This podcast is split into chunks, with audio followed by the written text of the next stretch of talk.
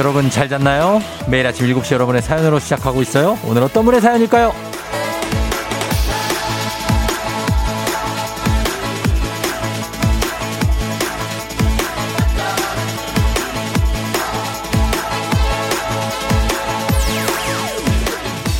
0018님, 쫑디, 이 날씨에 주류 배송하는 직원입니다. 와, 더워서 미치겠어요. 도와주세요, 제발!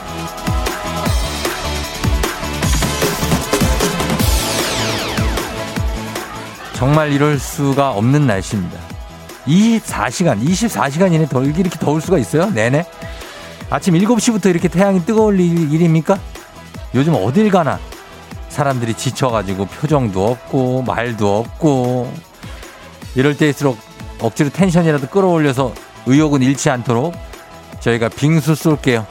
팥빙, 망빙, 과빙 여러분 취향대로 보내주시면 됩니다. 7월 28일 수요일 당신의 모닝 파트너 조우종의 FM 대행진입니다. 7월 28일 수요일 KBS 쿨 FM 조우종의 FM 대행진 오늘 첫 곡 하하앤스카월의 부산 바캉스로 시작했습니다. 아, 네. 음악이라도 이렇게 들으면서 바캉스 느낌으로 좀 가야 됩니다. 이제 좀 있으면은, 조금 멀긴 했는데 주말이 다가옵니다. 여러분, 수요일입니다. 고비를 오늘 넘기고 있는데 많이 덥죠? 어제 조금 낫지 않았나 생각하는데 어제 밤에도 더웠나요? 어젯밤에 더워서 잠 못 잔 사람 있어요? 많다고. 힘듭니다. 힘들어. 예, 오늘 오프닝 주인공 0018님. 주류 배송을 하신다는데 고생이 많아요. 지금 듣고 계시면 연락 주세요. 저희가 빙수에다가 얹어서 주식회사 홍진경에서 더 만두 보내드리도록 하겠습니다. 예, 정말 더운데 2326님 야간 택배 배송 알바하고 퇴근하는 길 낮에 시원한 팥빙수 먹고 더위 좀 잊었으면 좋겠어요. 무더위에 일하시는 모든 분들 파이팅입니다 하시고 그리고 9260님 인천에서 대부도로 출근 아침부터 열심히 운전해요. 아, 대부도까지 가세요? 예, 그 안에 그렇구나. 거기 길이 이렇게 나 있는데 밀물 썰물 들어오고 그죠? 예. 거긴 제부도구나. 4370님 정말 더워요. 샤워를 했는데도 출근 준비하며 머리를 말려도 땀으로 머리가 마르질 않네요. 그러니까 샤워를 하고 나와도 무의미하잖아요. 다시 땀이나 딱 그 수건으로 닦을 때쯤에 그러면은 뭐 어떻게 또 해야 되나? 영원한 쳇바퀴입니다. 6380님 회사 기계 열기 때문에 에어컨이 의미가 없어요. 아, 기계가 얼마나 열기가 나면은 참 지금 밖에서 이렇게 막 우편 배송하시는 분들, 택배 배송, 화물 배송, 뭐 건축 현장에 계신 분들, 또 공사하는 현장에 덥지, 콘크리트 막 있는데 또 주방에서 하시는 분들, 너 열기 덥고 교통 경찰 분들 굉장히 덥죠. 그리고 주차 요원 분들, 그 주차 안내 지하에서 너무 덥죠. 예, 진짜 이분들 다 정말 존경스럽습니다. 지금 방금 소개해드린 분들 모두 예 빙수 드리도록 하겠습니다. 빙수야 녹지마. 네, 빙수랑 우리가 편하게 친구처럼 지낼 수가 있습니다. 여러분 빙수 많이 쏠 테니까 문자 많이 보내주시고 아침 상황 틈틈이 쏠게요. 빙수는 오늘 초중고 퀴즈 애기야 풀자도 기존 선물에 이 빙수 얹어서 가겠습니다. 그러니까 애기야 풀자도 문자로만 신청할 수 있거든요. 많이 신청해 주세요. 단문 50원 장문 100원에 문자 샵 8910 참여해 주시면 되겠습니다. 그리고 0913님 쫑디 어제 심장 수술한 8살 딸이 오늘은 부디 중환자실에서 나올 수 있게 기도해 주세요. 더는 아프지 말자 사랑한다 하윤아 하셨습니다. 우리 하윤이 8살인데 어린데 병원에서 고생이 너무 많아요. 꼭 퇴원할 수 있게 잘 나와서 저희도 바랍니다.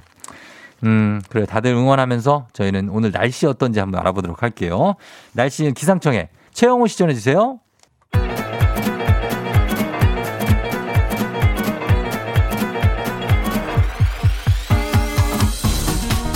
예, 예. 들려요? 그래요. 마이크 테스트요. 예. 행진이 이장인데요. 지금부터 행진이 주민 여러분들 소식 전해드려가시오. 행진이 단톡이요.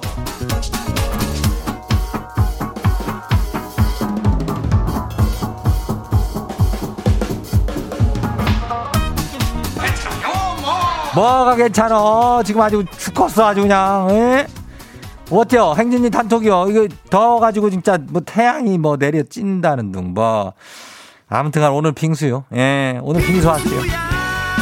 오늘 빙수 이슈. 먹지만 빙수가 녹아야 빙수지. 그게 안 녹으면 빙수요, 그게? 얼음 조각상이지? 뭔 놈의 사랑을 해 빙수를 그렇게. 예, 오늘 요즘에 빙수값이 금값이요. 그러니까 빙수값 듣고 놀래 자빠져가지고 꼬리뼈 나갈 뻔한 사람들 다들 이쪽으로 모여요. 여기서 싸요. 망빙 과빙 아니에요. 여기는 그냥 팥빙이요. 예, 이장은 또 팥빙수 또 좋아하니까 글쎄 뭐 다른 것 막 여러 가지 뭐도 빙수가 있겠지만은 그래도 팥빙수가 최고 아니야. 우리는 오리지널을 좋아하니까 오리지널. 그래서 단문 50원에 장문 100원에 샵하고 89106 예, 이쪽으로 보내주면 돼요. 이름 연락 주면 빙수 싸요. 그럼 우리 행진이 단톡 내용 한번 봐요. 첫 번째 거 지금 봐요. 9845 주민요. 예. 밤새 잠을 설치고 아침부터 울어대는 매미 때문에 산책 나왔쇼. 아니 근데 산책길에 핀 능소화는 또 왜 이렇게 이쁘대요. 갑자기 기분 좋아져요. 다들 산책 나가봐요. 산책이라면 특별하게 그렇겠지만 이렇게 나갈 수 있다는 것은 이 시간에 우리는 지금 출근해야 되니까 산책은 뭔 놈의 산책이야. 우리가 어찌 팔자 좋은 소리 하고 있어. 일단은 시간이 있는 사람 오늘 쉬는 사람들 산책 꼭 나가봐요. 예, 이렇게 좋다고 하니까 다음 봐요. 두 번째는 이진이 주민이요. 이진이 어젯밤에 더워서 아이스팩을 끌어안고 자시오. 근데 아침에 보니까 아이스팩이 다 터졌쇼. 아우 진짜 더운데 되는 일도 없쇼. 아이스팩을 왜 이렇게 꽉 끌어안은겨? 외로운겨? 예? 요즘에 외로움 타는겨?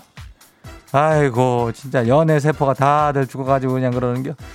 그래요 더운데 참 되는 일 없는디 그래도 힘내고 오늘 아이스팩 새로 하나 장만이야. 예, 다음 봐요. 거시기 3899 주민요.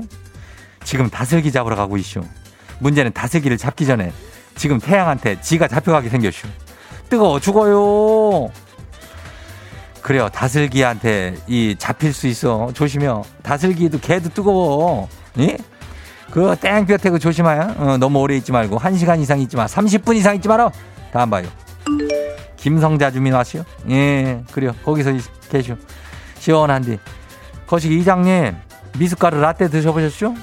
미숫가루에다 블랙커피를 쉐키쉐키 해주면 끝이요. 쉽지만 고소하니 담백하니 괜찮아요. 한번 잡숴봐요. 예, 뭐라고요? 미숫가루에 라떼를 미숫가루 라떼 미라요? 미라면은 우리 저 4시에 하는 게 미란디? 예. 윤정수 남창이라고 있어. 여기 동네 마을회관 청년들이요. 아무튼 한번 해볼게요. 그래요. 다음 봐요. 마지막이요. 1082 주민요. 애악한 틀면서도 전기요금 걱정에 불안하죠? 컸다 켰다가 하면서 이러면은 조금 요금 덜 나올까 기대하죠? 근데 이거 하나 알아둬요. 인버터 방식 에어컨은 껐다가 켰다가 켰다가 하는 것보다 그냥 쭉 틀어놓는 게 전기요금이 덜 나온대요. 인버터 방식 아닌 에어컨은 2시간에 한 번씩 껐다. 이거는 왜 난 할 때마다 계속 틀려? 켰다 껐다 하는 거가 전기요금 줄이는 방법이래요. 보통 2010년 이후 제품은 인버터 방식이래요. 켰다 껐다 이게 어려운 게 아닌데 왜 그런지 더위 먹은겨? 아이고 아무튼 간에 참고할게요. 있어봐. 그래요. 오늘 행진이 단톡에 소개된 주민 여러분들께는 건강한 오리를 만나다 다양 오리에서 오리 스테이크 세트를 갖다 그냥 야무지게 그냥 싸가지고 그냥 거시기하게 한번 보내줄게요. 예. 행진이 단톡 내일도 열려요. 행진이 가족들한테 알려주고 싶은 정보나 뭐 소식 있으면은 행진이 단톡 그거 말머리 달아 보내주면 돼요. 그리고 많이 덥죠? 예. 더우면은 빙수 한 그릇씩 해요. 예. 그래요. 빙수나 뭐 김빙수요? 팥빙수요? 박빙수요? 박빙수 아니요? 박빙수. 홍빙수요? 그래야 뭐 이런 거 얘기하면서 한번 웃는 거지 뭐. 예, 이장이 쏘니까 오늘 아침 상황 한번 쓱쓱쓱 보내봐요. 빙수 가요. 단문 50원, 장문 100원에 문자가 샵하고 89102요. 여기까지요. 한해 피처링 안젤리나 다닐로바 선댄스. 와우! 어디서 운세 좀 보셨군요. 오늘 어떤 하루가 될지 노래로 알아봅니다. 단돈 50원의 행복 코인 운세방.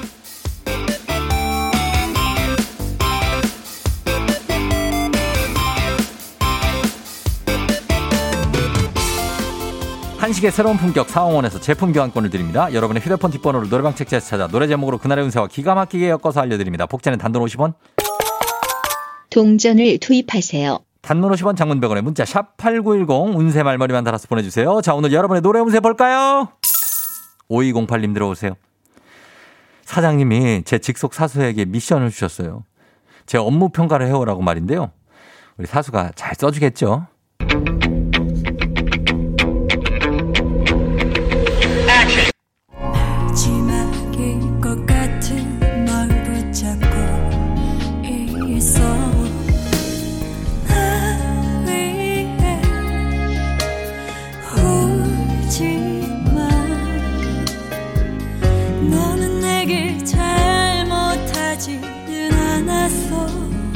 노래방 번호 15208 노래음새 유미의 마지막 너를 보내며.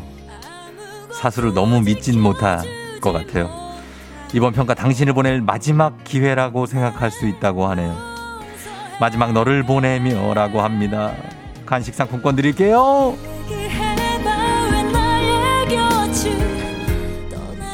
4음 운세 노래방 노래 운세 주인공은 9448님. 예, 저 오늘 딸이 치과 가는 날인데 얘가 물지 않고 치료를 잘 받을 수 있을까요? 내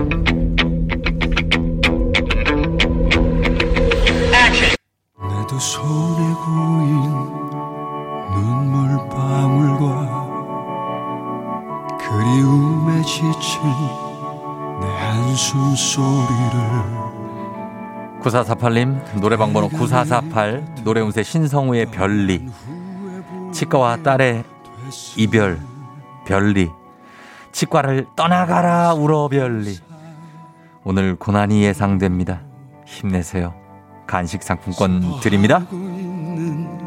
그대 모습을. 오늘의 마지막 노래운세 이분입니다. 2198님 들어오세요. 저 오늘 쉬는 날인데 뭘 하면 좋을까요?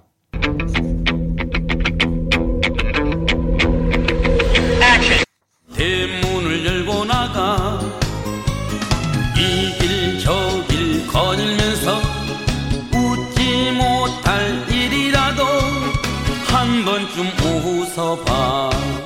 노래방 번호 12198 노래운세 국도영 문을 열어. 일단 문을 열고 나가라고 합니다. 문을 열고 나가야 뭘 할 수 있답니다. 덥다고 집에만 계시지 말고 문을 열고 나가보세요. 간식 상품권 드립니다. 속상하다 술 마시고. 아쉽게도 벌써 약속된 시간이 다 되었네요. 꼭 잊지 말고 FM 대행진 코인 운세방을 다시 찾아주세요. FM 대행진에서 드리는 선물입니다. 가평 명지산 카라반 글램핑에서 카라반 글램핑 이용권, 여름이 더 시원한 알펜시아 리조트에서 숙박권과 워터파크 이용권, 온가족이 즐거운 웅진 플레이 도시에서 워터파크엔 온천 스파 이용권, 키즈텐 042에서 어린이 키성장 영양제, 건강지킴이 비타민 하우스에서 알래스칸 코드리버 오일, 온가족 유산균 드시모네에서 드시모네 365, 당신의 일상을 새롭게 신일전자에서 멀티진공 보관함, 달달한 고당도 토마토, 단마토 본사에서 단마토, 더굿 시팅라이프 시존에서 사무용 메쉬의자, 제로캔들에서 차량용 디퓨저, 판촉물의 모든 것 유닉스 글로벌에서 패션 우산 및 타올, 한식의 새로운 품격 사홍원에서 간식 세트, 주식회사 한독에서 쉽고 빠른 혈당 측정기 바로젠, 문서서식 사이트 예스폼에서 문서서식 이용권, 헤어기기 전문 브랜드 JMW에서 전문가용 헤어드라이어, 대한민국 면도기 도르코에서 면도기 세트, 메디컬 스킨케어 브랜드 DMS에서 코르테 화장품 세트, 갈베 사이다로 속 시원하게 음료, 첼로 사진 예술원에서 가족사진 촬영권, 천연 화장품 봉프레에서 모바일 상품 교환권, 판촉물 전문 그룹 기프코, 기프코에서 텀블러 세트, 아름다운 비주얼 아비주에서 뷰티 상품권, 지그넉 순간, 지그넉 비피더스에서 식후 유산균, 의사가 만든 베개, 시가드 닥터필로에서 3중 구조 베개, 미세먼지 고민 해결 뷰인스에서 올인원 페이셜 클렌저, 건강한 기업 오트리 푸드빌리지에서 재미랩 그래놀라, 비교할수록 알뜰한 진이사에서 포장이사 상품권을 드립니다.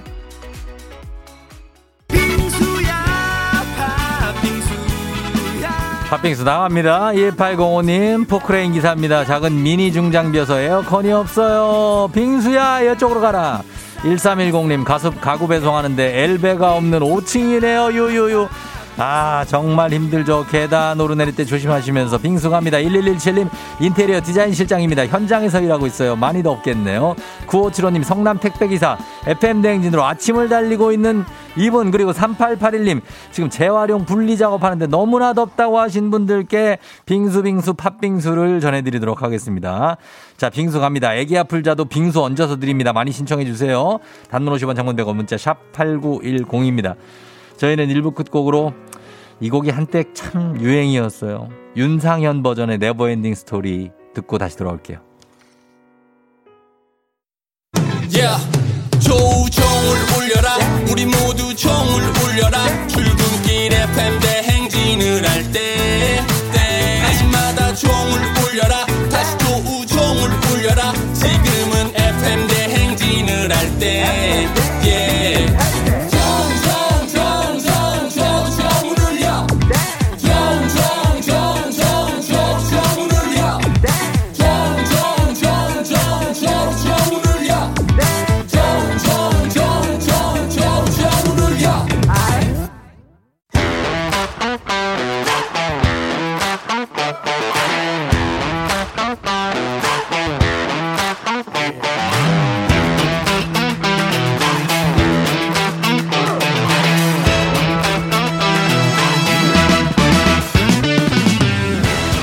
학연 지연만큼 사회를 좀 먹는 것이 없죠. 하지만 바로 지금 여기 FM댕진에서만큼 예외입니다. 학연 혹은 지연의 몸과 마음을 기대어가는 코너. 애기야 풀자. 퀴즈 풀자 애기야.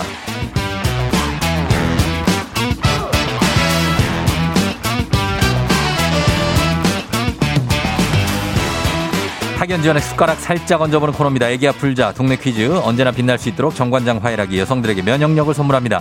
자, 학교에 명예를 걸고 도전하는 참가자, 이 참가자와 같은 학교 혹은 같은 동네에서 학교를 나왔다면 바로 응원의 문자 보내주시면 됩니다. 학연 지원의 힘으로 문자 보내주신 분들께도 추첨을 통해서 선물 드려요. 자, 오늘 동네 스타가 탄생할 수 있을지. 오늘은 2981님입니다. 칼국수집을 운영하는 가을하늘 아빠입니다. 오늘 정기 휴무 날이라 신청해요. 나 좀 뽑아줘 하셨습니다. 뽑았습니다. 자, 갑니다. 칼국수집 하시는 가을하늘이 아빠. 오늘 기본 선물에 빙수 얹어갑니다. 빙수.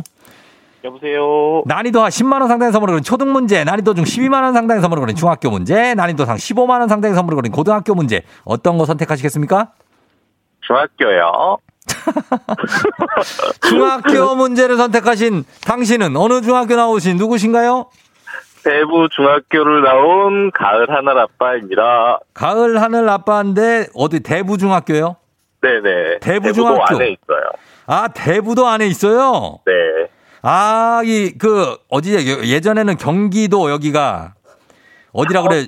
예? 제가 어렸을 때는 예. 인천시 옹진군이었는데 한 20년 전쯤 그때 예. 안산시로 바뀌었어요. 안산시에 들어가죠. 네네. 맞아요. 대부동도 있고 선부동도 있죠.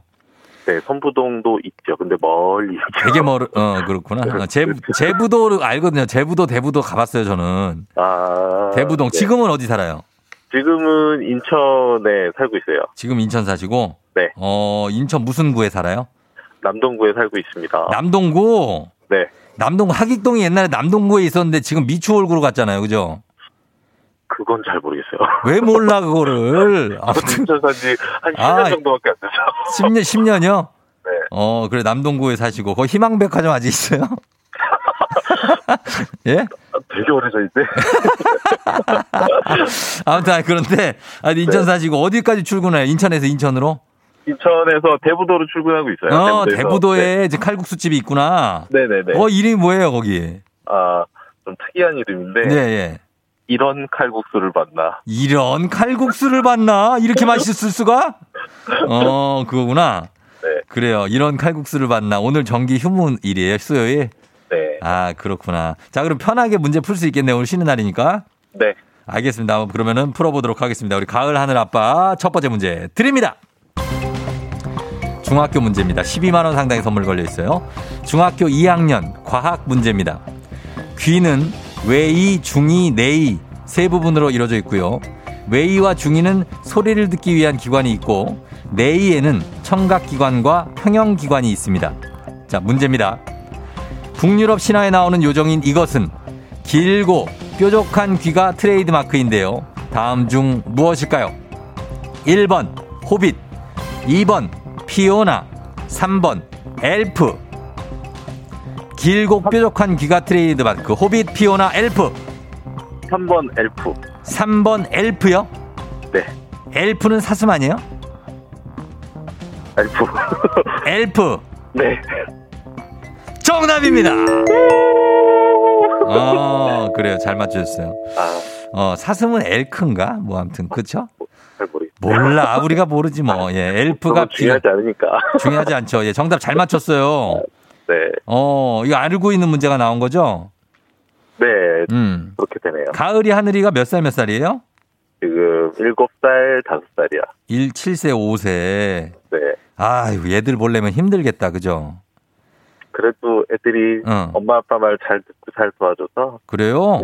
잘 지내고 있어요. 얘들 어떻게 남자 여자예요? 여자 남자예요? 둘 다 딸이에요. 딸이에요, 둘 다? 네. 아, 그러면 또 언니랑 동생이랑 잘 놀겠네. 네. 그래서 다행이다, 다행이에요. 그러면 우리 대부도란다. 자, 우리 가을 하늘 아빠는. 네. 예, 일을 하고 거기서 주방까지 다 해요, 칼국수?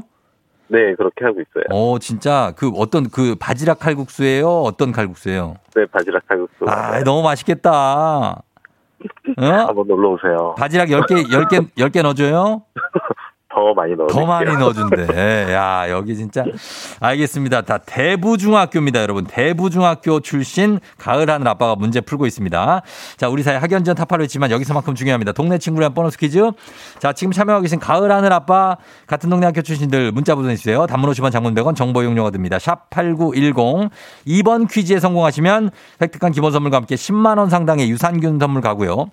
그리고 같은 동네 출신 청취자분들 응원해 주신 분들 커피 쿠폰 쫙 쏠 수 있습니다. 자, 준비되셨습니까? 네. 예, 대부 중에서 응원이 지금 조금씩 오고 있어요.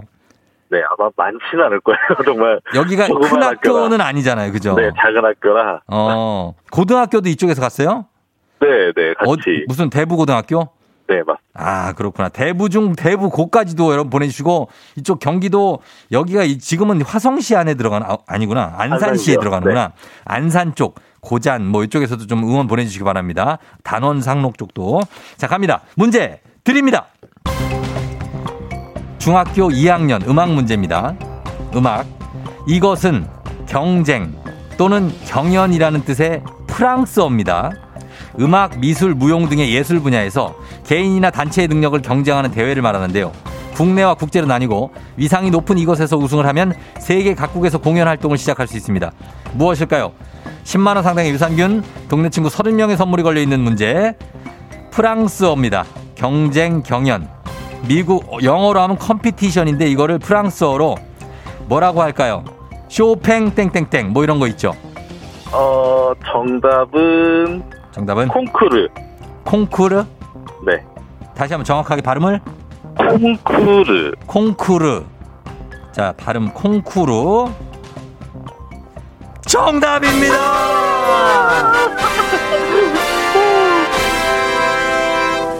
아, 대단합니다. 콩쿠르 있죠. 예, 잘 맞춰주셨습니다. 굉장히 상식이 풍부한 가을 하늘이 아빠입니다. 얻어 걸린 거예요. 칼국수집을 운영하면서 틈틈이 상식 공부를 하나요? 굉장히 알고 있는 게, 아는 게 많다는 얘기예요. 그죠? 그 정도까지는 아니다? 네. 글쎄. 아무튼 내 생각엔 그런데 30대 초반 정도 돼요, 지금? 중반? 아니요, 40 초반입니다. 40초예요? 네. 아, 그래요. 젊게 사시는 것 같아요, 느낌이, 목소리가. 감사합니다. 예, 우리 가을 하늘이한테 한마디씩 할까요? 우리 가을이 하늘이 요새 밖에도 못 나가고 엄마 아빠랑 집에서만 계속 비비고 있는데 아빠가 바쁜 거 지나가면 데리고 같이 물놀이도 가고 그렇게. 사랑해 얘들아. 그래요. 예, 바빠요 가게가? 아, 이제 여름이니까 아무래도 좀 휴가철에 가까우니까 사람들이 좀 많이 나오는 편이긴 해요. 그래도 다행이다, 그렇죠? 예. 네.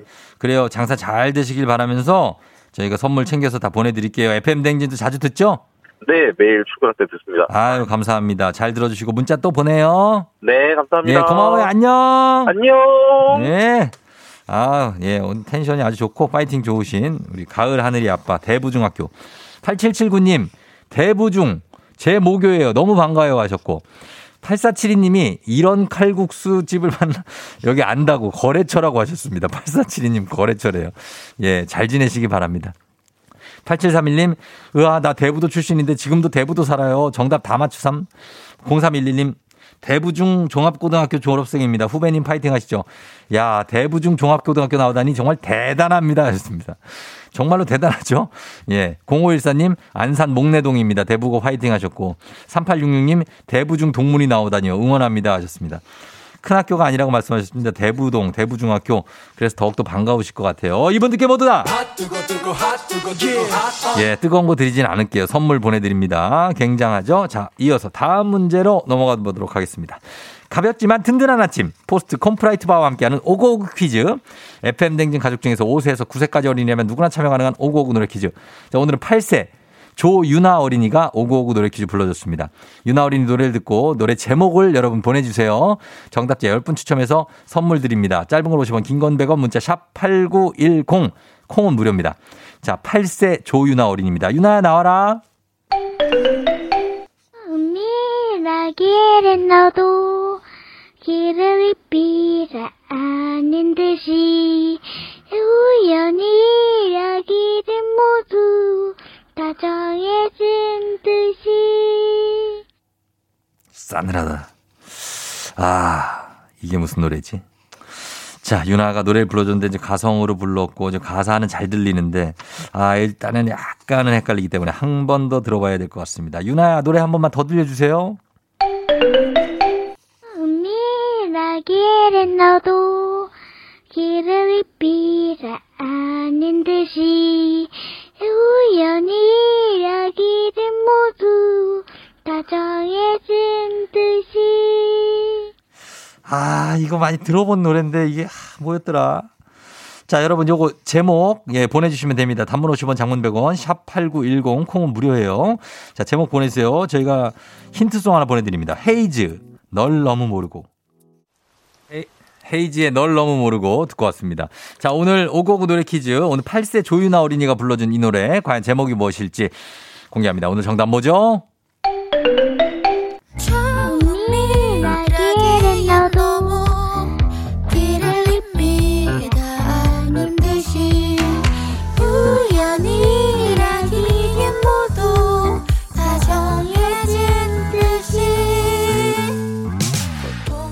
아, 감성이 있다. 유나가. 4805님 쫑디 헤이지의 해픈 우연이요. 1년 넘게 만난 여자친구랑 헤어지고 헤이지 노래 들으면서 위로받고 있네요. 쫑디도 위로해 주세요. 그래요. 위로합니다. 진짜. 예. 괜찮아질 거예요. 그러니까 조금만 버티면 됩니다. 1407님 헤이지의 해픈 우연이에요. 애기가 딕션이 너무 좋은 거 아니에요? 애기들이 딕션이 좋다니까요. 진짜. 예, 해픈 우연 정답이었습니다. 오늘 선물 받으실 분들 명단 홈페이지 선곡표 게시판에 올려놓을게요. 확인해 주시고요. 오늘 오고오구 노래 불러준 8세 조유나 어린이 고마워요. 대성할 거야. 예, 시리얼바 보내줄게요. 오고오구 노래 퀴즈의 주인공이 되고 싶은 5세에서 9세까지 어린이들 카카오 플러스 친구 조우종의 FM댕진 친구 추가해 주시면 자세한 참여 방법 나와 있습니다. 많은 참여 부탁드려요. 아침에 나올 때 다시 나를 봐주지 않을까 생각해 다시 또 play 혹시 내가 힘겨울 때 나에게로 걸어와 버튼을 눌러줄 수 있니 please play play radio and play play on it play play 조종의 FM 댕진 play play radio and play play on it play play 조종의 FM 댕진.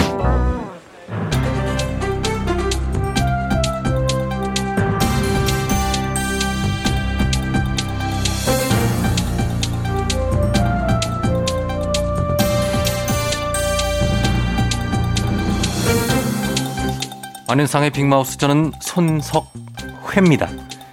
분명히 밥을 든든히 먹었는데도 또 뭔가 먹고 싶고 배고픈 분들 계시지요? 안녕하십니까. 고래 김주현입니다. 아, 저 지금 저 나를 부르신 것 같습니다. 그지? 아, 근데 돌아서면 먹고 싶고, 아, 지금도 배고파. 돌아서면 배고파. 아, 이거 국룰 아니에요? 국룰? 해당이 안 되는 사람도 있습니까? 종일 배고픈 게 이상한 거지요. 먹어보다 배고픈 이유가 있습니다. 그래? 수면 부족은 식욕에 관한 호르몬 체계를 망가뜨려 포만감을 느끼게 하는 호르몬 분비는 감소하고 시장기를 자극하는 호르몬 분비는 증가한다지요.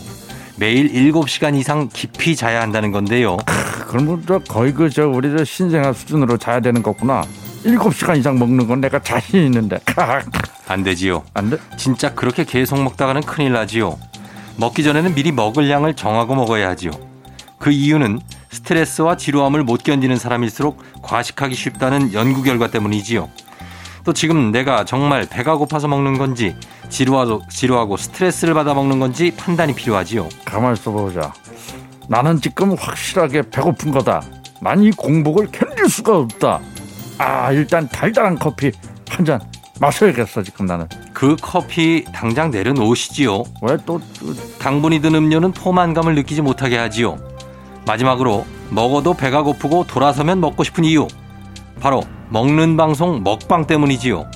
남이 먹는 걸 보면 당연히 먹고 싶어지는 게 인지상정인데요. 다이어트를 열심히 했다면 먹방은 보지 않는 게 현명하지요. 그래? 아, 그때 저 보지 말라고 그러면은 그건 좀 안 되죠. 곤란합니다. 내가 저 지금 먹방으로 먹고 사는데 그걸 보지 말라고 하면은 나는 뭘로 먹고 삽니까? 아, 이렇게 나를 못 먹게 하려고 그런 거야? 그런 거야? 나는 그거는 그럴 수 없지. 아하, 먹어야겠다.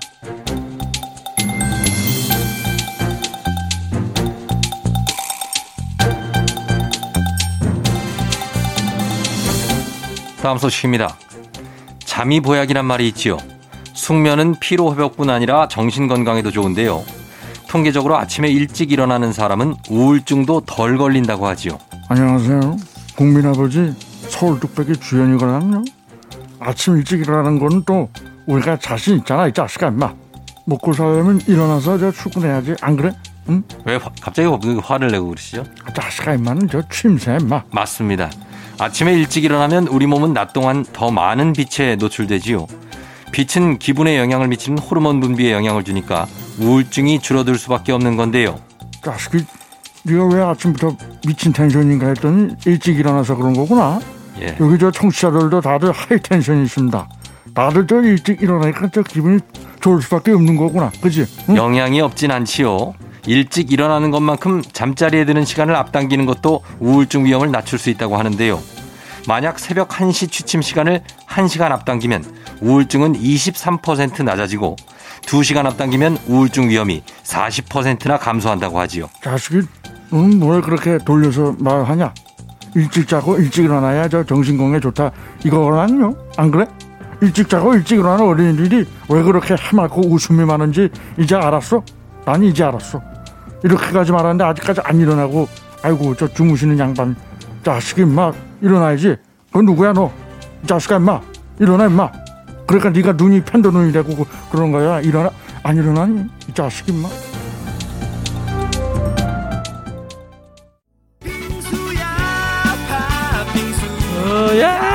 갑니다. 빙수 갑니다. 3378님 애들 방학이라 늘어지게 자고 있다. 저도 방학하고 싶어요. 엄마들 힘들죠? 1070님 날도 더운데 라면 국물 엎어서 화상 입었어요. 아이스팩 필요하다. 빙수 필요하다. 2124님 무진장 더운데 옆에서 신랑이 잔소리까지 하네요.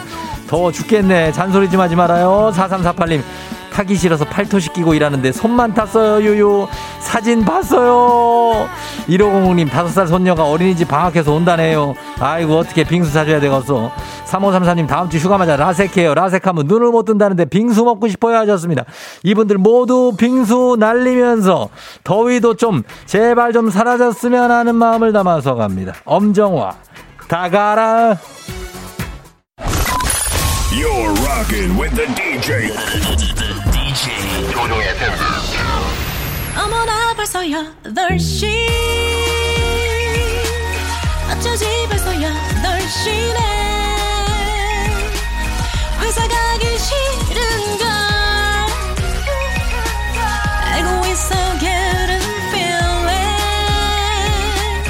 어쩌지 벌써 8시. 승객 여러분의 팬댕진 기장 조우종입니다. 안전에 완전을 더하다 티웨이 항공과 함께하는 버스 8시오. 오늘은 부산으로 떠나봅니다.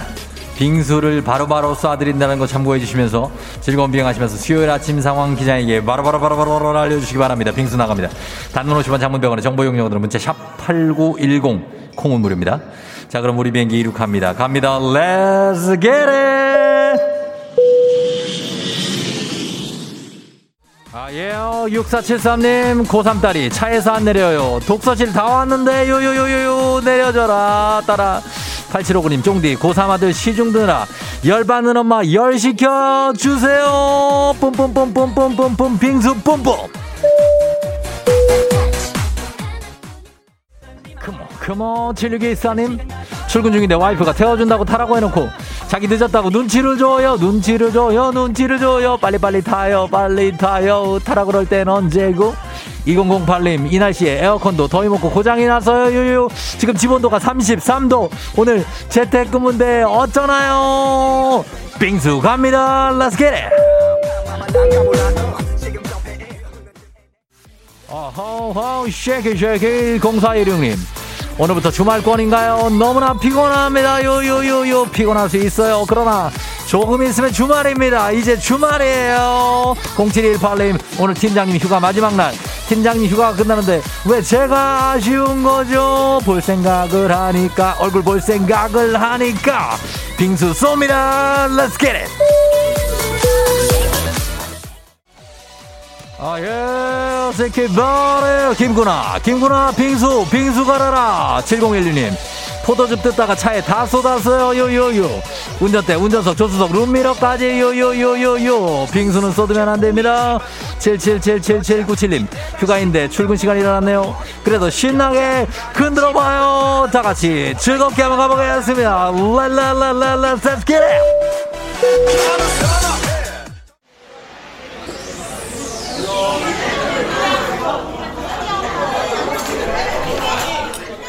팬데믹 버스 8시오 부산의 해운대에 도착했습니다. 부산에 왔습니다. 예, 저분들 싸우는 거 아닙니다. 그냥 즐겁게 얘기하고 있는 겁니다. 예, 걱정 안 하셔도 됩니다. 예, 싸우는 거 아닙니다. 부산에 왔으니까 밀면 먹어야겠죠. 밀면. 예, 아침부터 줄이 기네요. 자, 일단 줄 서서 기다리도록 하겠습니다. 예. 그래, 몇 살이야? 그래, 가. 아니야, 꼬마야. 얘야, 밀면 안 돼. 꼬마야, 밀면 안 된다고. 예? 아니, 그게 아니라 꼬마가 자꾸 뒤에서 밀어가지고 밀면 안 된다고. 예? 아, 제가 밀면 안 된다고 그래서 손님이 왔다 다시 가셨다. 손해배상요? 아니, 그게 아니라 제가 지금 밀면 되는데 꼬마가 와가지고 밀면 안 된다고 얘기한 거죠. 밀면은 되는데. 아니, 그 답답하네. 꼬마가 밀면 안 된, 한 번만 봐주시면 안 될까요? 제가 돈이, 알겠습니다. 일할게요, 예. 자, 코로나 시대 여행을 떠나지 못하는 청취자들을 위한 여행지 ASMR. 오늘 알바자리를 새로 구했습니다. 내일 논하는 곳을 안전하게 모시도록 하겠습니다. 땡큐 베리 감사합니다. 부산이었습니다. 자, 오늘 날씨 알아보죠. 예, 기상청 연결합니다. 기상 밀면을 아주 좋아할 것 같은 시원한 밀면. 최영우 씨 전해주세요.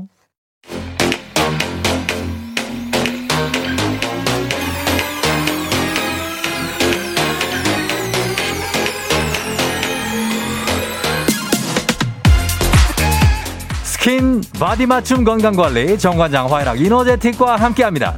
조우종 FM 대행진 여름특집 여름아 부탁해. 자, 매주 수요일 더위를 피하고 건강하게 여름을 날 수 있는 건강 꿀팁을 나눠볼 텐데요. 자, 오늘 첫 번째 시간 나만 알고 싶은 드라이브 코스로 함께합니다. 나만 알고 싶은 드라이브 코스 보내주세요. 단문 50원 장문병원의 문자 샵 8910 콩은 무료입니다. 자,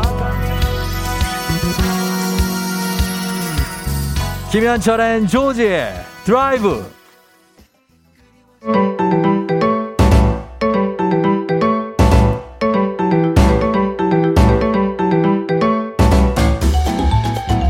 나만 알고 싶은 드라이브 코스. 자, 계속해서 보내주세요. 단문 50원 장문병원에 문자 샵 8910 콩은 무료입니다. 자, 먼저 FM댕진 홈페이지와 인스타그램으로 도착한 나만 알고 싶은 드라이브 코스 한번 볼게요. 갑니다. 0318님, 저 제주도 살고 있는데요. 얼마 전에 제가 발견했습니다. 제주 해안 누리길 50 코스 검색하면 나오는 닭머르 해안길. 닭 꼬꼬 닭할 때 닭입니다. 닭머르 해안길. 달리다가 잠시 내려 해안길 걷기도 좋고요. 가다 보면 팔각정자가 있는데요. 거기가 일몰사진 명소예요. 참고하세요. 랜드로드님, 구미 강변도로 유명하지만 안 갑니다. 봄이면 벚꽃이 만발하고 예쁘지만 전 안 가요. 거기서 크게 싸우고 헤어졌거든요. 저는 안 가요. 하지만 다른 분들은 가보세요. 또르르르. 예, 거기선 싸우지 마시기 바랍니다. 샤드문 사모님, 전주에서 완주 송광사 가는 길은 봄철 벚꽃길로 유명한데요. 송광사 올라가는 길가에 작은 찻집이 하나 있거든요. 거기가 고백 맛집입니다. 아직 고백 못한 사람들 있으면 꼭 거기 가서 하세요. 하셨습니다. 그리고 SMJ 럭키가이님, 봉화에서 출발 울진 구산해수욕장으로 가는 31번 국도 88번 도로, 여기가 봉화, 영양, 울진군을 지나가는 산길인데요. 봉화송이, 삼이정계곡, 1월산 자생화공원, 본신계곡, 구수령 휴게소, 백암온천, 구산해수욕장 달리면서 볼 게 무지하게 많습니다. 구산해수욕장이 참 아름다운 해수욕장이죠. 사라200님, 사탕발리님, 0539님 등등 많은 분들이 추천해 주신 곳 하나 소개합니다. 드라이브 하면요, 동해안 따라 달리는 7번 국도죠.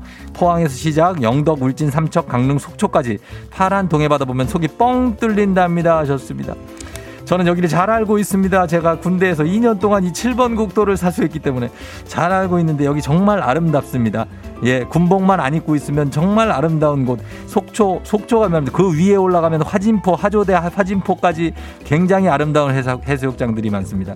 자, 지금 이렇게 보내주신 나만 알고 싶은 드라이브 코스 보고 있는데요. 실시간으로 온 거 있습니다. 자, 봅니다. 0909님, 팔당 강변을 따라서 드라이브를 즐기다가 시원한 초계국수를 먹으면 더위가 싹 사라진다고 하셨고요. 자, 그리고 1229님, 광안리 해수욕장 출발해서 해운대 해수욕장, 청사포, 송정 해수욕장, 해동, 용궁사, 죽성성당, 임랑 해수욕장, 간절곶까지, 바닷가로 울산 간절곶까지 가는 것도 괜찮다고 하셨습니다. 자, 이런 드라이브 코스들 여러분 참고하시면서 오늘 이렇게 사연 소개된 분들께 협찬 상품 보내드릴게요.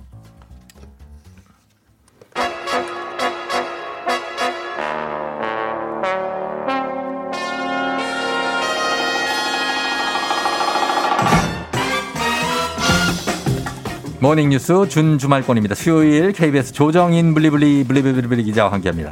안녕하세요. 예. 준주말권 좋네요.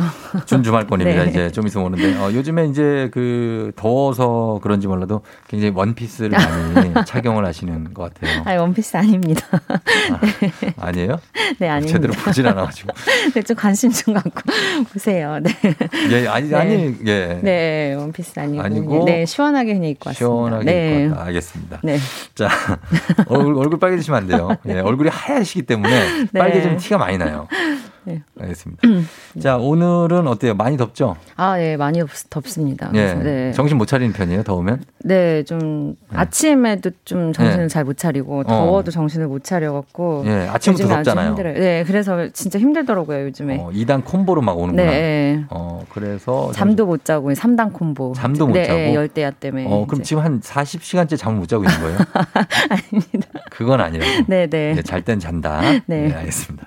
자, 오늘도 오늘 소식은 오늘 코로나부터 보겠습니다. 코로나 소식이 오늘 발표될 확진자 숫자가 또 아주 많이 늘어났을 걸로 보여요. 네, 뭐 코로나 확진자 발표 일정한 패턴이 있잖아요. 월요일, 화요일 좀 적게 나오고 네. 뭐 주말과 월요일에는 검사 수가 좀 적으니까요. 그렇죠. 그리고 예.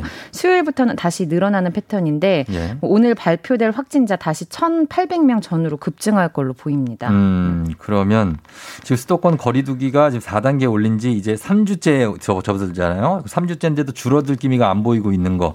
이것도 참 답답한 상황입니다. 네, 뭐 수도권은 4단계를 하면서 좀 완만해졌습니다만 네. 비수도권이 계속 악화되는 게 문제고요. 예. 그래서 어제부터 비수도권과 대부분 3단계 혹은 4단계가 이제 비수도권이 됐고요. 네네. 피서지 방역을 대폭 강화를 했는데 이 조치들이 얼마나 효과를 내느냐가 관건이 될 것 같습니다. 예, 그래서 지금 비수도권도 일괄적으로 3단계 혹은 4단계가 네. 됐어요. 근데 설령 이게 효과가 난다고 해도 지금 확진자 숫자가 이게 1,000몇 명대에서 뭐 팍팍 줄어든다. 뭐 예전에는 우리가 500명만 돼도 많다고 그랬었는데 네. 지금 그게 언젠가 싶어요. 네. 이렇게 팍팍 줄어드는 걸 기대하기는 좀 어려운 거죠. 네, 뭐 말씀드렸듯이 델타 바이러스가 워낙 전파력이 높아서 일단 네. 증가세에서 감소세로 돌려놓는 것만 해도 어려운 목표일 듯 하고요. 네. 뭐 어렵게 감소세로 반전시킨다고 해도 하루 확진자가 1,000명 아래로 내려가는 일 네. 뭐 상당히 오랫동안 쉽지 않을 수 있을 것 같습니다. 그래요. 우울한 전망이겠지만 네. 뭐 사실은 사실이니까 인정을 하고 뭐 백신 열심히 맞고 각자 개인 방역 잘하자고 이제 정부가 계속 강조를 하고 있습니다. 그렇습니다. 심리적인 방역도 참 중요할 것 같아요. 네. 지금 더위 때문에 또 이 네. 코로나의 더위까지 지칠 대로 지친 분들이 많아서 좀 우울감 느끼시는 분들도 있을 텐데 네. 그런 것도 잘 좀 보듬었으면 그렇죠. 좋겠습니다. 네. 그죠? 스스로 좀 보듬을 필요도 있고 그렇죠. 누가 안 해주잖아요 이런 거. 네, 뭐 휴가도 지금 갈 수 없는 상황이고 좀 여러 가지로 참 네, 힘든 여름이긴 하네요. 조정희 기자는 어떻게 뭐 김준범 기자가 보듬어줄 그게 있습니까? 지금 애 키우고 있잖아요. 지금 본인 스스로를 보듬어야 돼서. 네. 그래서 조정희 기자까지는 아예 네, 지금 어린이집도 못 가고 되게 많이 내려놨더라고요. 예, 그러니까 풀 육아를 하고 계시네요. 네. 그렇고 지금 이제 다음은 올림픽 뉴스를 볼 텐데 올림픽이 이제 한창인데 우리 선수들이 뭐 선전을 하고 있지만 그 경기 내용은 뭐 많은 곳에서 들으시니까 네. 다른 뉴스를 보자면 이 골판지 침대 선수들 선수촌에 네. 이거 논란이 좀 있고 말도 많고 화제가 되고 있더라고요. 네, 뭐 도쿄 올림픽 선수촌 선수들 자는 방에 설치됐다는 침대인데요. 네네. 매트리스 아래 침대 받침대가 보통은 나무인데 그쵸. 나무 대신 골판지로 만들어서 생소하기도 하고 선수들도 불만이 많다는 뉴스가 많았는데 네. 알아보니까 이게 약간 과장과 오해가 조금 있었습니다. 그래요? 약간 좀 부정적인 내용이 많이 네. 올라왔었어요 SNS에. 그런데 그렇죠. 네. 어떤 오해가 있죠? 네, 일본이 뭐 가난한 나라도 아니잖아요 사실. 근데 네. 왜 굳이 골판지로 침대를 만들었을까? 뭐 때문에 만들었을 것 같아요? 여러 가지 추측이 있는데 그중에서도 뭐 이렇게 뭐 자원 절약? 네. 뭐 이런 차원에서 그런 겁니까? 네, 비슷합니다. 보통 올림픽이 이제 보름 남짓 열리는데 네. 올림픽이 끝나면 선수촌에 있는 침대는 다 버리거든요. 아, 버려요? 네, 많게는 2만 명분이 나오기 때문에 엄청난 자원 낭비인 셈이고 그렇죠. 그래서 그런 낭비를 하지 말자 이런 차원에서 골판지 침대라는 새로운 시도를 했다고 합니다. 그래서 네. 말이 골판지 침대지 무게도 한 200에서 300kg까지 견뎌서 보통 침대랑 똑같은 거예요. 네, 뭐 쓰는데 아무 지장이 없다고 하고요. 뭐 코로나 이슈 때문에 잘 안 알려져서 그렇지 도쿄 올림픽의 친환경적인 새로운 시도들이 꽤 많이 있습니다. 그러니까 이 침대는 사용하는데 뭐 무리가 없는데 네. 그걸 가지고 이제 약간 조롱 섞인 얘기를 하는 선수들이 네. 조금 일부 있어서 네. 그랬던 것 같습니다. 그럼 친환경적인 시도를 많이 한다고 하는데 그거 뭐 예를 들어주신다면 어떤 것들이 있죠? 네, 뭐 일단 메달, 뭐 금은동 메달 뭘로 네. 만들었냐 이러면 쓰고 남은 휴대폰이나 버린 네. 가전제품으로 만들었다고 해요. 그래서 그거 금 아니에요? 그거? 네. 가전제품은 미량이지만 금이나 은, 동이 많이 들어있거든요. 그래서 그거 다 긁어 모아서 뭐 티끌모아 태산을 만들듯이 모아서 금, 은, 동 메달을 만들었다고 하고요. 네, 그리고 보통 올림픽을 하면 경기장을 다 새로 짓잖아요. 네. 그랬다가 올림픽이 끝나면 경기장을 활용을 못해서 이제 골치가 되기도 하고 많죠. 이번에는 이제 경기장이 42개인데 네. 그중에 24개가 원래 있던 걸 쓰는 거라고 합니다. 심지어 네, 1964년 도쿄올림픽 거의 60년 전에 썼던 경기장을 다시 쓰기도 하고요. 예. 이제 마지막으로 성화도 예전에는 가스를 태웠는데 이 가스를 태우면 이산화탄소가 나오잖아요. 네. 그래서 탄소 배출을 줄이려고 이번에는 수소를 태운다고 합니다. 그래서 수소 태우면 물만 나오겠죠. 그래서 예. 이런 시도들은 아무리 일본이어도 이제 우리가 배울 만한 부분이지 않나 싶습니다. 네. 이 뉴스 들으면은 일본에서 좋아하겠네요. 네. 지금 뭐 사실 좋은 얘기는 거의 네. 없고. 뭐 수질이 엉망이다. 네, 안 좋은 얘기들이 굉장히 많이 나오죠. 코로나부터 해서. 예, 네. 코로나 확진자가 계속 선수촌 그쪽에서 뭐 속출한다, 네. 관계자 이런 얘기만 나오는데 어쨌든 이렇게 친환경적으로 올림픽을 개최하기 위해 노력을 했다. 네. 이거는 좀 알아줬으면 좋겠다는 네. 거죠. 예, 알겠습니다. 자, 그리고 자동차 관련 뉴스가 있는데 독일의 자동차 회사죠 벤츠가 2030년부터는 내연 기관차는 아예 만들지 않겠다라고 네. 발표를 했습니까? 네, 전기차가 뭐 미래차의 대세가 될 거다. 이건 다들 충분히 느끼고 계실 텐데 네. 뭐 벤츠 뭐 누구나 다 아시는 고급차의 대명사 브랜드죠. 네. 독일 다임러 그룹의 메르세데스 벤츠가 2030년부터는 모든 차종을 순수한 전기차로만 만들겠다. 이렇게 발표를 했습니다. 네. 그래서 2030년부터는 엔진으로 달리는 차를 한 대도 아예 안 만들겠다 이런 건데요. 전 세계 모든 자동차 회사 중에서 가장 빨리 100% 전기차로 전환을 하겠다는 목표를 밝힌 것이기도 하고 네. 또 벤츠가 엔진 기술로는 세계에서 가장 앞서가는 1위 회사거든요. 네. 근데 그 1위인 기술을 가장 빨리 내려놓겠다는 것이어서 이 자동차 산업계에서는 상당히 큰 의미가 있는 발표가 될 것 같습니다. 그래요. 조정인 기자도 뭐 이쪽 분야에서 일을 했으니까 네. 이런 약속을 회사에서 하면 보통 지킵니까? 지켜야죠. 네, 지켜야겠죠. 이런 식으로 네, 발표까지 2030년이면 왜냐하면 얼마 안 남았잖아요. 네, 그렇죠. 이제 한 8, 9년 남았는데 네. 모든 차를 전기차로 만들겠다. 가능한 건지 하여튼 일단 한번 지켜봐야 되겠죠. 네. 예. 그리고 요즘에 모든 자동차 회사가 너도 나도 전기차에 지금 뭐 올인하고 있잖아요. 네.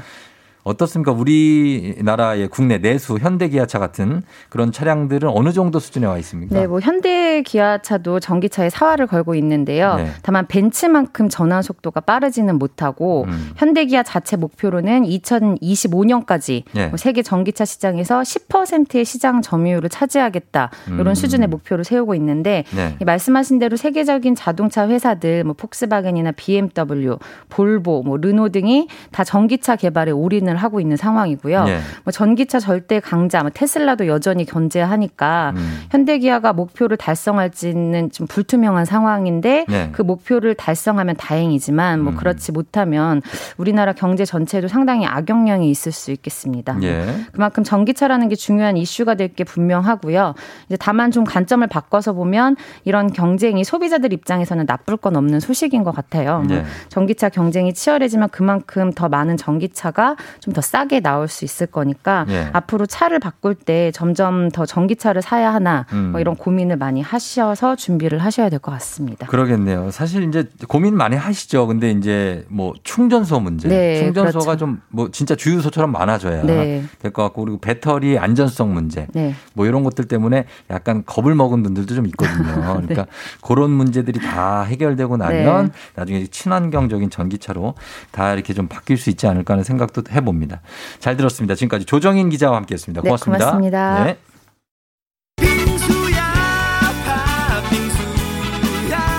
자, 빙수 나가요. 6963님 휴가 끝나서 출근하려니 너무 나가게 하실래요?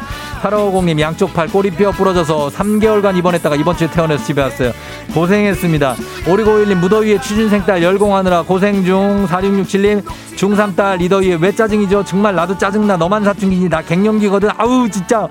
두 분 싸우시지 말기 바랍니다. 1729님 아침에 와이셔츠 다림질하다가 살짝 데였다고 유유유 하셨는데 시원한 빙수로 여러분 위로해드리도록 하겠습니다. 따뚜기 형 들어왔어요? 따뚜기 형이 들어왔습니다. 자, 잠시 후에 별별 히스토리 최태성 선생님과 함께 오늘은 어떤 역사에 대해 얘기하게 될지 기대해 주시면 좋겠습니다. 금방 다시 올게요.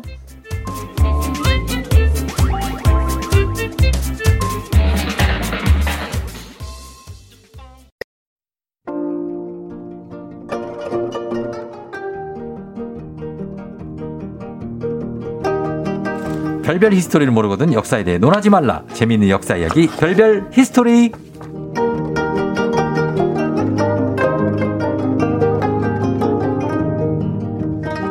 이분의 웃음소리면 무더위도 조금은 날려버릴 수 있을 것 같아요. 웃음소리가 시원한 한국사 국가대표 큰별 최태성 선생님 어서 오세요. 네, 안녕하세요. 수요일엔 별별 히스토리 큰별 최태성입니다. 예, 아 금메달. 금메달? 네. 누구? 따고 싶다고요. 예. 올림픽 그러니까. 시즌이니까. 그렇죠, 그렇죠. 네, 네, 예, 네. 재밌게 즐기는 거죠, 뭐. 아, 그럼요, 그럼요. 아니 근데 그러니까. 예. 그러니까 4년마다 이 올림픽을 보면서 예. 아, 우리 사회가 많이 변하고 있구나라는 것들을 확인할 수 있는 그런 사회적인 어떤 고찰의 어떤 시간도 되지 않나라는 생각이 들어요. 그렇죠, 그럴 수 있죠. 단순히 뭐 금메달을 통해 가지고 뭐 이렇게 게임하는 게 아니라 예. 진짜 가면 갈수록 선수들도 국민들도. 예.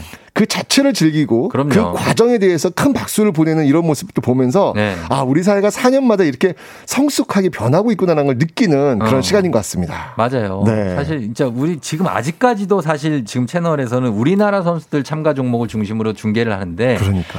그 아예 그냥 우리나라 선수도 신경 안 쓰고 우리가 못 봤던 종목들 그러니까요. 이런 것들도 TV에서 볼 수 있는 아, 그러니까. 궁금해하시는 분들 많으니까 그런 것들도 필요하지 않나 생각이 듭니다. 맞아요.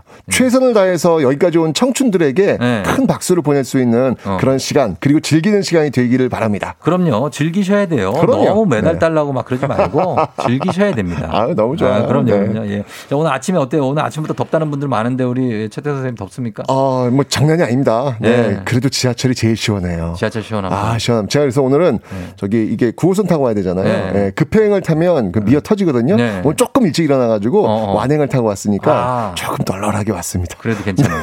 아이고, 그래요. 인구밀도가 떨어집니다. 네, 이따가 KTX 타실 때도 용산역이에요? 아, 오늘은 저 수서역에서 익선에서 갈아탑니다. 네. 아, 진짜 오늘 저 저기 정읍 남원 가신다고 네. 그랬으니까 정신이 없으시군요. 정신 없어요. 네, 잘 갔다 오시고.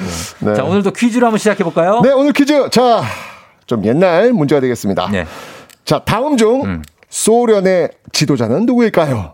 소련. 지금은 없습니다. 예. 자, 보기 나갑니다. 1번 히틀러, 2번 김일성, 3번 트럼프, 4번 스탈린. 아, 이거 너무 쉬운 거 아니에요? 이게 쉽다고요? 그렇지 않아요. 네. 요즘 젊은 그 학생들은요, 소련을 잘 몰라요. 소비에트 연방을. 예, 모릅니다. 우리 때나 있었지, 지금은 없기 때문에 네. 소련이 뭐지? 이렇게 나와요. 가르쳐 주면 되지. 그렇죠. 그러니까 모른다는 얘기예요. 이거 가르쳐 주지 않으면 몰라요. 네. 잘 몰라요. 아, 그래요? 네네네네. 알겠습니다. 어렵습니다. 소련입니다. 소련. 네. 예. 과연 지도자 누구인가? 히틀러, 김일성, 트럼프, 스탈린. 이 중에서 소련의 지도자를 찾으시면 되겠습니다. 단문 50원, 장문 100원, 유료 문자 샵 8910, 무료인 콩으로 정답 보내주세요. 추첨을 통해서 10분께 선물 드립니다. 자, 그러면 방송 중에 사연 보내주신 분들도 한 분 추첨해서 2020년 올해의 책 필독서 역사의 쓸모 선생님이 직접 사인까지 해서 드리니까요. 사연도 많이 보내주시면 좋겠습니다. 히틀러 하면 떠오르는 인물이 혹시 있어요? 히틀러. 아돌프 히틀러. 아돌프 히틀러. 그쵸. 그 뭐라고 해야 될까요? 전쟁의 주범이라고 저는 그냥. 전쟁의 주범. 예, 그렇죠. 아우슈비츠 생각나고. 그렇죠. 예. 아우슈비츠 그렇죠. 그러니까 네네. 유태인 학살이 굉장히 이게 딱 떠오르잖아요. 그렇죠. 그러니까 히틀러는 어떤 인물이냐면 예. 극단적 인종주의자예요. 맞아요. 예. 그러니까 히틀러에게 가장 순수하고 위대한 민족은 어디다? 뭐라고 해야 되죠? 아시리아. 아리아인. 예. 그러니까 이제 게르만족이라는 거예요. 그렇죠. 그 전통을 이어가지고. 네네. 그 게르만족이 민족 분포도에서 가장 꼭대기에 있기 때문에 게르만족이 세상을 다스려야 한다라고 생각한 거죠. 네네. 그러면 그 민족 분포도에서 가장 밑바닥에 누가 있다? 그 주이시. 그렇죠. 네, 바로 유태인이 있다고 본 거죠. 그러니까 이 유태인들이 세계 각지에 이 씨를 뿌리며 돌아다니면 게르만 혈통에도 영향을 미쳐가지고 잡종이 될 가능성이 있기 때문에 유대인들을 세상으로부터 격리하거나 씨를 말려야 된다라고 판단한 거예요. 말도 안 되는 건데. 그러니까, 예. 그러니까 이런 행동이 악한 게 아니라 이건 정의를 위한 행동인 거예요. 본인 생각에. 근데 뭐 지금 우리가 어이가 없다라고 하지만. 예, 예. 이 당시에는요 서구 유럽 사회에서 이런 어떤 생각들은요 꽤 그럴 듯한 과학으로 받아들여질 정도였습니다. 그래요. 뭐 사실 뭐 아돌프 히틀러뿐만 아니라 유럽인들이 아시아나 이 아프리카 사람들을 잡아다가 철장 속에 집어넣고요 동물원처럼 구경하던 모습의 맥락. 그런 맥락이 지금 여기서 나오고 있다라고 보는 거죠. 흑인들도 마찬가지고. 맞습니다. 아프리카. 옛날에 우리나라 그 한 말에도요 그 외국 인들이 들어와가지고 사진 찍어가고 막 그랬어요. 아, 신기하니까. 그게 신기한 거고요. 인종적 관점 속에서 그러니까 진짜 마치 그 동물원에 있는 동물들 보는 어떤 느낌 그런 느낌으로 사진 많이 찍어갖고 전시 많이 했거든요. 그럴 수 있어요. 그러니까 이 당시에는 그들에게는 너무 당연한 거 아니야? 이렇게 받아들일 수 있는 그런 모습이었습니다. 자, 그렇기 때문에 더러운 피를 가진 그 생각에 유태인을 죽이거나 생체 실험을 하는 거 그거 죄 아닌 거예요. 아하. 혹시 집에 애완견 키우세요? 반려견이요. 네. 키우다가 지금은 없는데 아기 때문에. 뭐 요즘 계속 키웠죠, 어릴 때부터. 요즘 동물 학대하면 진짜 큰일 나잖아요. 그럼요. 그죠? 네. 저 어렸을 때만 해도 이 집에서 키우는 개가 어느 정도 크면 보신탕 집에 이렇게 팔아넘기기도 했거든요. 그런 일이 비일비재했죠. 그죠. 저도 어렸을 때. 왜? 제가 키우는. 뱉고? 네. 아이고. 제가 끌려가는 모습 보면서 뒤에서 얼마나 울었는지 내가 진짜. 정말 아직도 내가. 그러면 안 되지. 7살 때. 정말. 어쨌건 지금 이런 모습 너무 불편하잖아요. 그럼요. 근데 이런 인식의 출발을 법적으로 정비한 동물보호법. 지금 동물법이 있잖아요. 강력하잖아요. 네네. 이런 동물보호법의 기초를 잡은 사람 누군지 아세요? 갑자기 동물 쪽으로 가요? 네. 글쎄요. 누굴까요? 놀랍게도 히틀러입니다. 히틀러라고요? 네. 아, 히틀러가 동물보호법을 기초를 잡았어요? 네. 동물을 끔찍이도 사랑했던 남자가 바로 히틀러예요. 그 동물보호법 중에 뭐가 들어가 있는지 아세요? 뭐요? 동물 생체실험 금지법이 들어가 있어요. 사람을 그렇게 해놓고서? 그러니까. 야, 아니 유태인들은 생체실험을 그렇게 많이 했으면서 동물들 생체실험은 금지하는 법을 만들어요. 그게 동물보다 못하다는 거 아니에요? 그렇죠. 그러니까 유태인은 이 개보다도 못한 그런 존재다라는 것이죠. 히틀러가 죽어갈 때 가장 공포스러웠던 게 뭔지 아세요? 뭐예요? 그게 뭐냐면 여러 가지 있겠지만 그중 하나가 이것도 진짜 너무너무 딱 이제 자살하잖아요. 히틀러가. 그 자살하기 직전에 가장 걱정했던 거 공포스러웠던 게 뭐냐면 바로 자신의 애완견 반려견이죠. 이 세퍼드가 있었거든요. 그 이름은 블론디였는데 그 블론디가 소련군에게 잡혀 먹을지도 모른다라는 공포감. 아니 그 정도까지 그 개 사랑이 남달랐다고요? 네. 야, 진짜. 그래서 예. 자신이 자살하기 몇 시간 전에 예. 내가 먼저 죽으면 우리 블론디는 어떡하지? 라고 해가지고 왜냐면 소련한테 잡아먹힐 수 있으니까 예. 그래가지고 블론디에게 먼저 예. 독극물을 투여해서 먼저 가도록 합니다. 그리고 이제 자신이 뒤를 따른 거예요. 아. 그만큼 끔찍하게 생각하는 거예요. 이 동물에 대해서. 자, 그런데 예. 뭐 여기까지는 좀 뭐 아실 수 있겠지만 히틀러가 유태인 말고요. 또 세상에서 사라져야 할 인종을 지목하고 있어요. 또 있어요? 네, 또 있어요. 아니, 그 사후에 밝혀진 겁니까? 뭐 또 있죠? 아. 유태인만 그런 거 아니에요? 그러니까 이게 너무 우리가 한쪽으로만 지금 생각하고 있는데 네. 그러니까 어떻게 보면은 유태인들의 어떤 그 계열이 그런 것들을 굉장히 많이 알렸던 것이죠. 그러니까 역사화되었던 것이죠. 아. 이런 것들을 많이 알리지 않고 사라진 그런 인종도 있어요. 아, 그래요? 어떤 예. 인종이죠? 바로 소련, 그러니까 지금 이제 러시아죠. 러시아. 거기에 기본적인 인종이 어떤 일까요? 가장 많은 인종. 러시아에? 예, 바로 슬라브. 아, 슬라브. 예, 슬라브입니다. 아, 슬라브. 히틀러가 사라져야 될 인종이라고 딱 지목한 인종이 예. 또 슬라브 인종이에요. 아니, 왜 그렇지, 그건 또? 예. 왜 그랬냐면, 예. 이 히틀러는요, 유대인과 더불어 이 소련인 대부분이라 할 수 있는 슬라브인 증오한 이유가 뭐냐면, 네. 바로 공산주의자들이라고 판단했기 때문입니다. 네. 그러니까 히틀러의 파시즘에서 네. 공산주의는 타도 대상이거든요. 그런데 공산주의 이론을 정립하고 기치를 내건 마르크스. 마르크스, 예. 유대인 출신이에요. 아, 그래요? 예. 오. 그리고 이 소련 혁명을 성공리에 이끈 레닌. 레닌. 그 레닌의 외할아버지 역시 유대인 출신이에요. 아하. 그러니까 히틀러는요, 이 유대인들이 음모를 꾸미면서 세계 각지를 다니면서 이 공산주의 씨앗을 뿌리고 있다. 그리고 그에 동조한 슬라브인들 역시 유대인만큼 절멸의 대상이다. 절멸입니다, 절멸. 절멸. 그냥 아, 예. 다 지워야 되는 거예요. 예, 예. 유대인들이 한 600만 명 정도 희생됐다고 하거든요. 그렇죠. 예. 소련은요, 예. 2차 세계대전 과정 속에서 독일군에 의해서 1천만 명 이상이 죽습니다. 1,000만 명. 그러니까 유태인보다 더 많이 죽은 거예요. 네. 어마어마하게 죽어가지고 정말 이 소련에서는요, 이 당시 희생당하지 않고 온전히 가족을 이룬 집이 거의 없을 정도였다라는 표현이 있을 정도거든요. 예, 예. 그러니까 2차 세계대전에서 진짜 큰 희생은요, 뭐 영국, 프랑스 쪽에서 벌어진 왜 그런 영화 있잖아요. 서부전선 이상 없다. 노르망디. 그렇지. 2차 대전이면 다 그쪽이라고 생각한다고요. 이 프랑스나 이 유럽, 영국의 이쪽이라고 생각하는데 예, 예. 그렇지 않아요. 예, 원래 2차 대전. 그렇죠. 진짜 전쟁은요, 이 소련 쪽에서 벌어진 동부전선입니다. 그러니까 이게 지금 영화나 드라마를 통해서 자꾸 이게 미국하고 서구 유럽의 시선으로만 2차 세계대전을 봐가지고 진짜 격전지였던 네. 이 소련의 동부전선을 지금 놓치고 있는 거예요. 스탈린그라드 뭐 이런데. 그렇습니다, 그렇습니다. 예, 예. 예, 레닌그라드 막 이런데. 레닌그라드. 예. 이때 이 독일군에 의해서 이 죽은 소련인들을 떠올리면서 부르는 노래가 있어요. 이거 한번 듣고 싶지 않으세요? 아, 듣고 싶은데. 요거 예. 굉장히 익숙합니다, 이거. 그래요? 예, 이때 이 쓰러져 갔던 이 독일군에 의해서 정말 저 1천만 명 이상 죽었다고 그랬잖아요. 예, 예. 그들의 어떤 그 죽음을 너무너무 아파하면서 부른 그들의 노래가 있어요. 아, 이거예요? 나온다. 나오고 있어요. 맞습니다. 아, 이거는 모래시계. 맞습니다, 맞습니다. 백학인데? 오, 맞습니다. 아, 이게 바로. 네.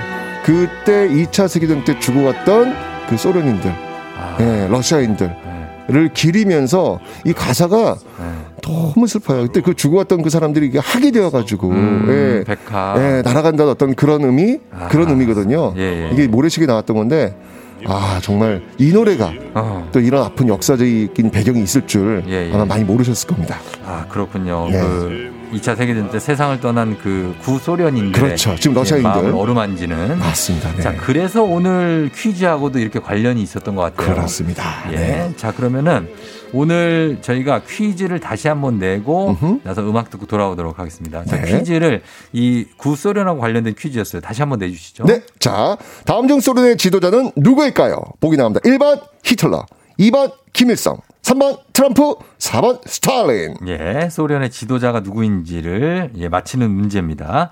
잠시 전에 백학을 잠깐 들으셨는데 여기 단문 50원, 장문 100원, 유료 문자 샵 8910 무료인 콩으로 여러분 정답은 보내주시면 되고요. 10분께 저희가 선물 준비하겠습니다. 아, 히틀러 얘기를 좀 했어요. 네. 예, 생각을 많이 해볼 일이고 저희가 음악 한 곡 듣고 와서 또 얘기하도록 하겠습니다. 음악 갑니다. 비, 나쁜 남자. 네, 비의 나쁜 남자 듣고 왔습니다. 춤 그만 추세요, 이제. 끝났어요? 꽁트를 갑자기 하고 그래요. 미안합니다. 최공토하네. 아, 이 아침이 너무 신나가지고, 아, 기분 좋네요. 예. 아, 기분 좋습니다. 예, 예. 자, FM댕진 함께하고 있고요. 오늘은 히틀러, 스탈린 등등등, 예, 대해서 얘기를 해봤는데, 구소련에 대해서 얘기해봤는데, 퀴즈 정답을 이제 발표할 시간이 됐습니다. 네. 자, 오늘의 정답 발표해 주시죠. 자, 소련의 지도자입니다. 정답은 4번, 스탈린입니다. 스탈린이었습니다. 예, 스탈린, 구소련의 지도자, 네. 예전의 지도자고, 네. 예, 그렇습니다. 오늘 선곡표에서 친필 서명책을 포함한 선물 받으실 분들 명단 확인해 주시고요. 자, 남원 갔다 오시니까 잘 다녀오시고. 알겠습니다. 예, 잘 다녀오겠습니다. 다음 주에 뵐게요. 사람은 다 똑같습니다. 국가대표 연설 화이팅! 그런 의미에서 국가대표, 예, OST 중에서 가겠습니다. 러브홀릭스 버터플라이. 자, 마지막 남은 팥빙수 쏩니다. 6036님, 방학이라 엄마가 조카 3명을 돌봐주고 계시다고 하셨습니다. 엄마 팥빙수 꼭 드셔야 돼요. 1462님, 실외에서 건축일하는 서방, 요즘 너무 힘들 듯이요. 힘내라고 빙수 싸주세요. 드리겠습니다. 0045님, 쫑지쫑지쫑지, 너 더워서 잠 설치고 늦잠 잤어요. 8582님, 출산 49일 남은 임산부입니다. 무타리가 빙수가 먹고 싶대요. 드릴게요. 1915님, 새벽부터 생수 배송 너무 힘이 들어요 하셨는데 힘드실 겁니다. 역시 빙수로 위로를 해드리도록 하겠습니다. 다들 빙수 챙겨 드시고, 그리고 오늘도 올림픽 계속되는데 오늘 펜싱은 오전 11시 25분에 남자 사브르 단체 8강전 있습니다. 김정환, 오상우, 구본길, 김준호 선수들, 아, 이 선수들 오늘 잘 뛰길 바라고. 그리고 오늘 온드라스전 있죠, 축구. 오후 5시 반에 있습니다. 예선 B조 3차전도 많은 관심 가져주시기 바라면서 오늘 마무리하도록 하겠습니다. 오늘 끝곡으로 부하솔 영준 씨가 피처링한 포이트리의 열대야 전해드리면서 오늘은 제발 열대야가 되지 않길 바라면서 쫑디는 물러갑니다. 여러분, 오늘도 골든벨 울리는 하루 되시길 바랄게요.